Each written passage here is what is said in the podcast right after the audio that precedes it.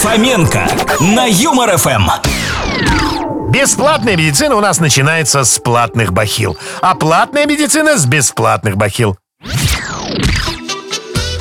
Чувствую себя как Барби. Вроде молодая и красивая, а колени уже не сгибаются. Мужики, запомните, женщина не воробей. Залетит, не прокормишь. Иногда у меня складывается впечатление, что соседи даже обои клеят перфоратором. У врачей поликлиники только два диагноза. Ну и чё, приперся, если ходить можешь? И где ж ты, дорогой, раньше был?